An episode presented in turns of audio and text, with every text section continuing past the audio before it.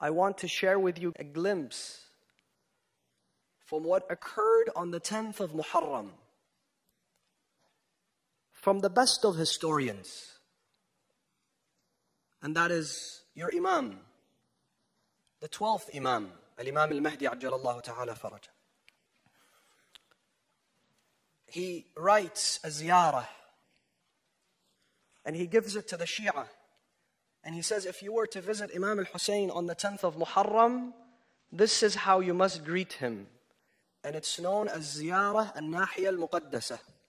In one portion, he says, and you stood, speaking to Imam al Hussein, and you stood like a lion, holding on to the sword of Dhul Fiqar, defending yourself and defending your tents, defending the women and the children, and repelling the enemies of God.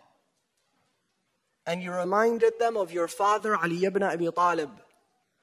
So they could not, they could not attack you man to man. This is what the Imam says. Instead, they surrounded you from all sides, not coming up to him with a sword. They were cowards.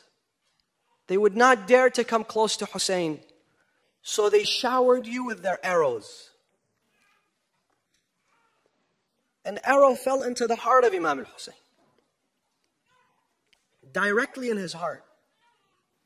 He stood, fatigued, tired. They surrounded him from every angle, stabbing him until he descended from his horse. He fell off the horse.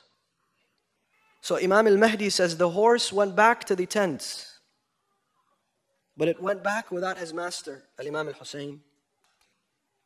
When the woman saw that this horse is full of blood, without Imam al Hussein, Imam al Mahdi says they came out of their tents, crying, weeping, wailing. They stood there. What did they see?